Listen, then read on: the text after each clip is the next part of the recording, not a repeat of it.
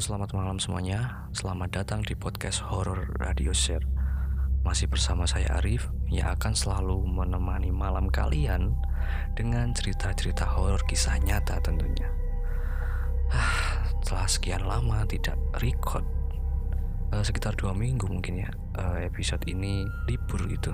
Jadi inilah episode kelima gitu.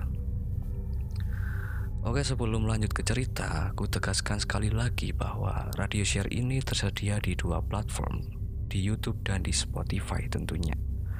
Jadi bagi kalian yang emang pengguna YouTube daripada pengguna Spotify, lebih suka buka YouTube dibanding buka Spotify. Tenang-tenang, jadi Radio Share ini juga tersedia di YouTube. Nanti ku taruh linknya di deskripsi. Oke, jadi di cerita kali ini adalah cerita kedua dari kontributor Radio Share di mana dia juga pernah uh, ngirim ceritanya ke sini gitu ke Radio Share. Kalau nggak salah judulnya pulang sekolah mungkin ya dari Kak Ana dan inilah cerita kedua dari Kak Ana ini. Gitu. Sebelumnya aku ucapkan terima kasih untuk Kak Ana karena telah mengirimkan ceritanya ke Radio Share. Gitu. Dan ini bukan cerita yang terakhir gitu, masih ada lagi dari Kak Ana katanya Nanti mungkin di episode selanjutnya mungkin ya. Oke, langsung saja kita ke ceritanya.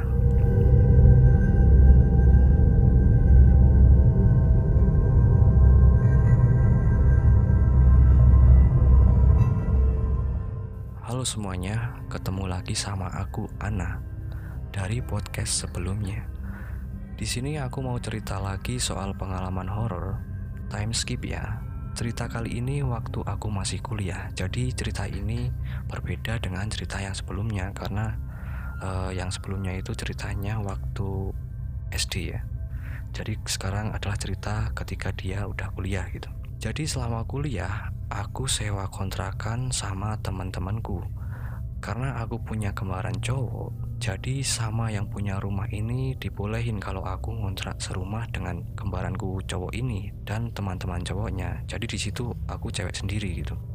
Jadi selama kuliah aku ngontrak rumah sama teman-temanku dengan orang-orang yang sama dan selama itu juga ngontraknya pindah-pindah gitu. Maksudnya gini, maksudnya mereka itu ngontraknya pindah-pindah tetapi masih orangnya masih sama gitu enggak pindah terus beda orang itu enggak gitu. Oke lanjut. Kita skip kontrakan yang pertama karena menurutku cerita horornya enggak terlalu serem. Dan kita lanjut ke kontrakan yang kedua. Nah kontrakan yang kedua ini letaknya di nggak bisa aku sebutkan namanya ya karena ini juga sangat berpengaruh. Jadi kalau ada yang mau kontrak di sini malah jadi takut gitu. Kontrakan ini berada di belakang SMA 1 di salah satu kota di Jawa Tengah nggak bisa aku sebutkan namanya kan eh nggak bisa aku sebutkan kotanya karena ini juga sensitif. E, rumahnya itu besar ada dua lantai waktu itu. E, ketika kita masuk ke rumah di ruang tamu ada dua kamar. Kemudian kalau kita masuk lagi ada ruang tengah. Dan ada tiga kamar tidur. Ada dua kamar mandi dan kalau kita lebih masuk ke dalam lagi ada satu WC di situ Kemudian kalau kita naik ke lantai dua, di situ ada tiga kamar. Dan salah satunya adalah kamarku.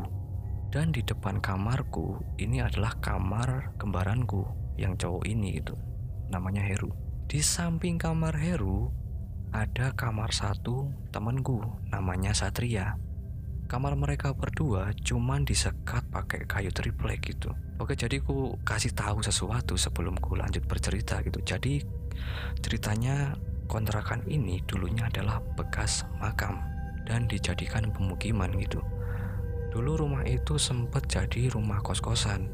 Tapi karena dulu ada yang homo, gila sih ini. Jadi eh, rumah ini dikosongkan sama pemiliknya selama 2 tahun dan baru ditempatin lagi sama aku dan teman-temanku ini. Usut punya usut, ternyata ada dua makam yang belum dipindahkan. Dan makam itu letaknya ada di kamar yang di ruang tengah. Tapi kamar yang paling horor adalah kamarnya Heru. Karena hal-hal mistisnya ada di kamar Heru ini. Uh, sedikit informasi, Di rumah itu ada beberapa kaca besar dan salah satunya ada di tembok bagian luar kamarku. Jadi kacanya ini di depan kamarku persis gitu, di kamar ke anak ini persis gitu. Dan di situ tangganya bentuknya menyiku. Jadi maksudnya tangga yang menuju ke lantai dua itu bentuknya menyiku gitu, e, kayak apa ya? E, 90 derajat gitulah. Jadi jika kita menaiki tangga dan kita sampai ke atas, kita akan langsung lihat ke cermin besar itu. Di lantai dua itu juga ada jendela besar dan jendela ini retak tepat di tengah-tengahnya dari atas sampai bawah gitu. Jadi letaknya cuma di tengah tapi dari atas sampai bawah gitu. Tapi retakannya itu dikasih perekat sama yang punya rumah, nggak diganti kacanya gitu. Jadi ada beberapa kejadian yang dialami sama teman-temanku ini yang pertama Satria. Jadi kamar Satria ini kan letaknya di sebelah kamar Heru ini yang sekatnya hanya triplek itu. Dia sering dengar ada suara ngetok-ngetok sekatan dari kayu triplek itu. E, maksudnya dia ngetok-ngetok ke sekat itu yang antara sekat dari kamar si Satria ini dan kamar si Heru ini kan ada triplek itu jadi ketok-ketoknya di situ. Ada suara ketok-ketok dari kamar si Heru ini dan dia kira itu adalah Heru. Pada saat itu dia teriak-teriak bilang sama si Heru ini, "Diam Her." Pada saat dia teriak-teriak, tidak ada respon sama sekali dari si Heru ini.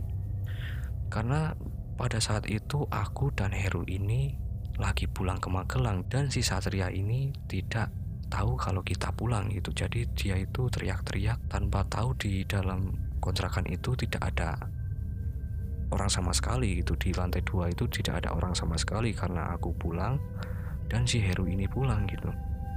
Selain suara ngetuk-ngetuk itu ada lagi suara kayak orang lagi motongin kuku.